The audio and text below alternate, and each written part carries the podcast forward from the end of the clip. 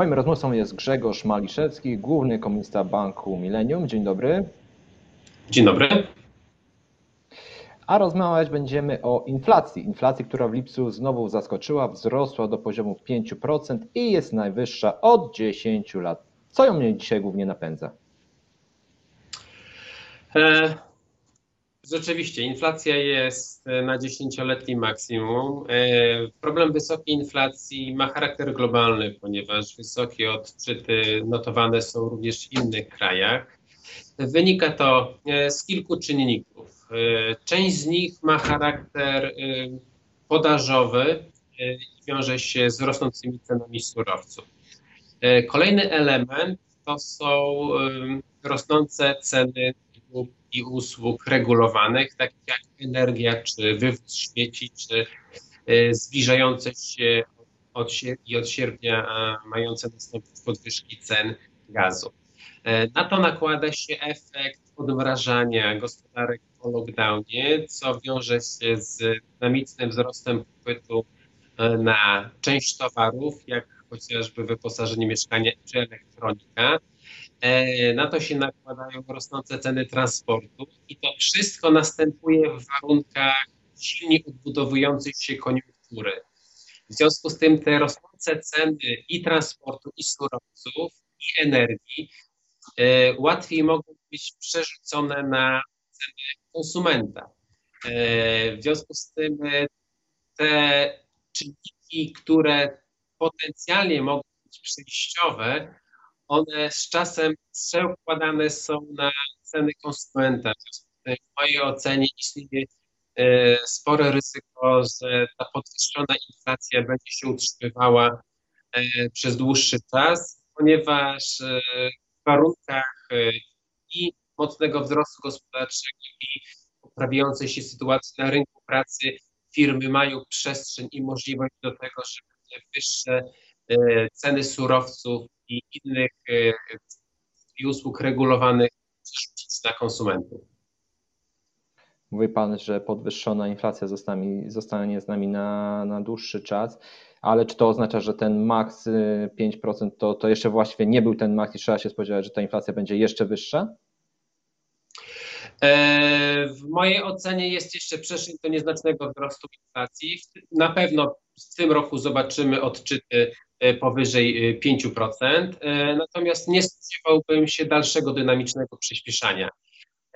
Lekko powyżej 5, czy to będzie 5,2, czy to będzie 5,5, bardzo dużo będzie zależało od czynników, które trudno w tym momencie wyszacować, chociażby skala wzrostu ceny, czy to paliw, czy podwyżek cen regulowanych. Natomiast powyżej 5% jak najbardziej inflacja będzie widoczna jeszcze w tym roku. E, w przyszłym roku inflacja nieco wyhamuje, e, bo trudno się spodziewać, aby ceny surowców chociażby rosły w takim tempie jak w ubiegłym roku, więc tak zwane czynniki bazowe, które w tym roku napędzają inflację, w przyszłym roku nie ją obniżą.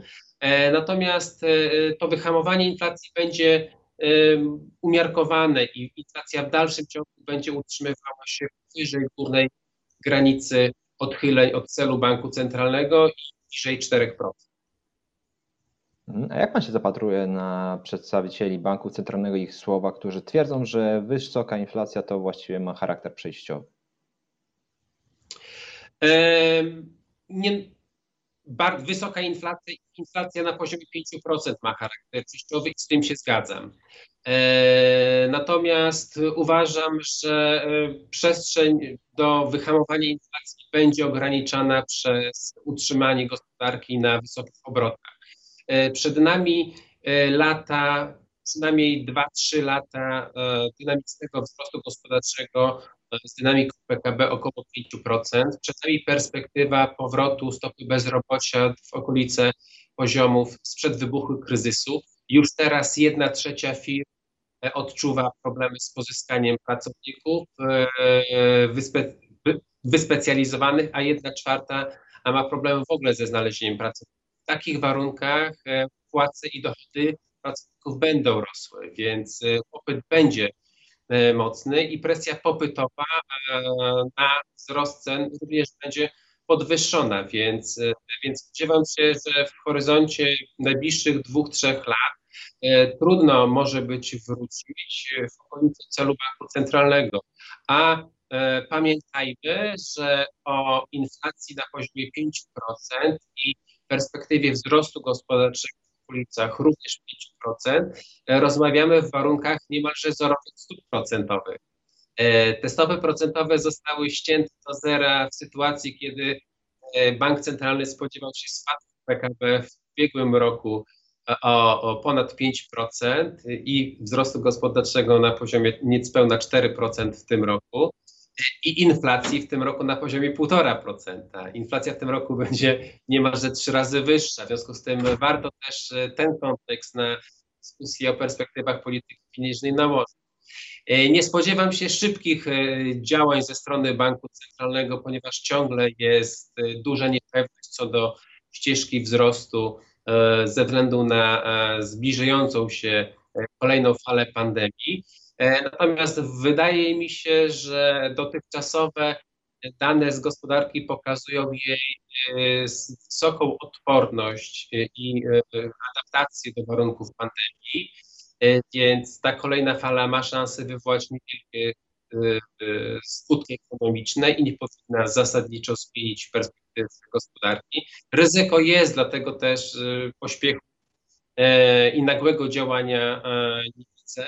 E, ale wydaje mi się, że w tym roku Rada powinna zacząć e, proces normalizacji polityki pieniężnej, bo, e, bo perspektywa wzrostu gospodarczego powinna być utrzymana, a inflacja pozostanie na podwyższonym Mówi Pan, że powinna, ale czy faktycznie to zrobi? No, przedstawiciele Rady Polityki Pieniężnej raczej sugerują, że o zmianie parametrów polityki pieniężnej w tym roku to praktycznie nie ma szans.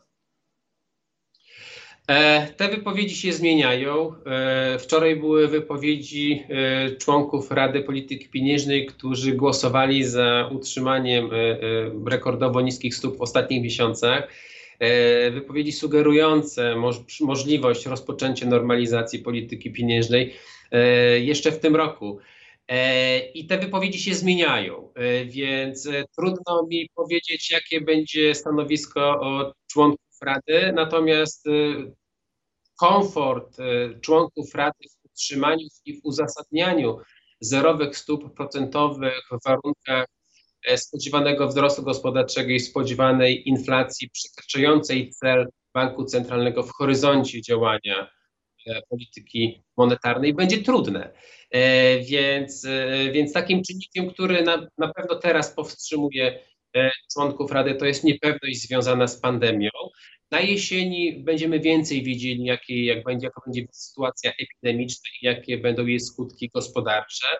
E, jeśli ta sytuacja epidemiczna nie zmieni istotnie perspektyw gospodarki, no to e, wzrost gospodarczy w najbliższych e, trzech latach powinien być solidny, więc, więc to powinno odblokować tę przestrzeń do wyżek procentowych. A zwrócę uwagę, że inne banki centralne regionu zaczęły już proces normalizacji polityki pieniężnej. Węgry już dwukrotnie podniosły stopy procentowe w tym roku. E, w tym e, tygodniu Bank Czech zapewne drugi raz również podniesie stopy procentowe, także e, te działania już są podejmowane przez inne banki centralne i wydaje mi się, że niebawem już Polski Bank Centralny powinien dołączyć do tego grona. A gdyby tak się nie stało, czy ta bierna postawa Rady Polityki Pieniężnej może być niebezpieczna dla naszej gospodarki? E, gdyby tak się nie stało, no to w przyszłym roku e, Rada będzie musiała szybciej podnosić stopy procentowe, e, ciągle przy założeniu, że kolejna fala pandemii nie wykolei tej ścieżki wzrostu, która jest spodziewana obecnie. Ten wzrost w okolicach 5% będzie utrzymany.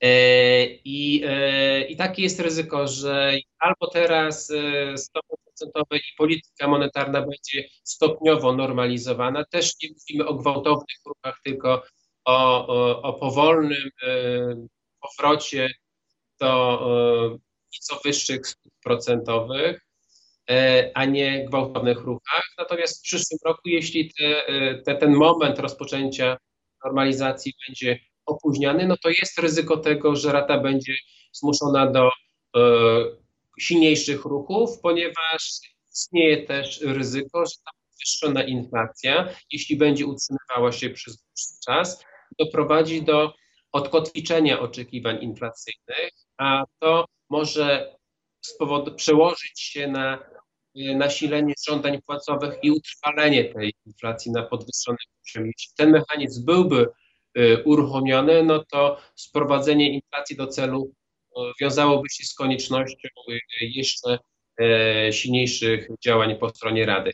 Póki co perspektywa, ryzyko takiego scenariusza nie jest bardzo wysokie, ale jest, jest na tyle istotne, że warto brać je pod uwagę w komunikacji i, e, i w komunikowaniu przyszłych działań e, Banku Centralnego. Miejmy nadzieję, że ten scenariusz się nie ziści. Grzegorz Mojszewski, główny ekonomista banku Millennium, był moim Państwa rozmówcą. Dziękuję bardzo.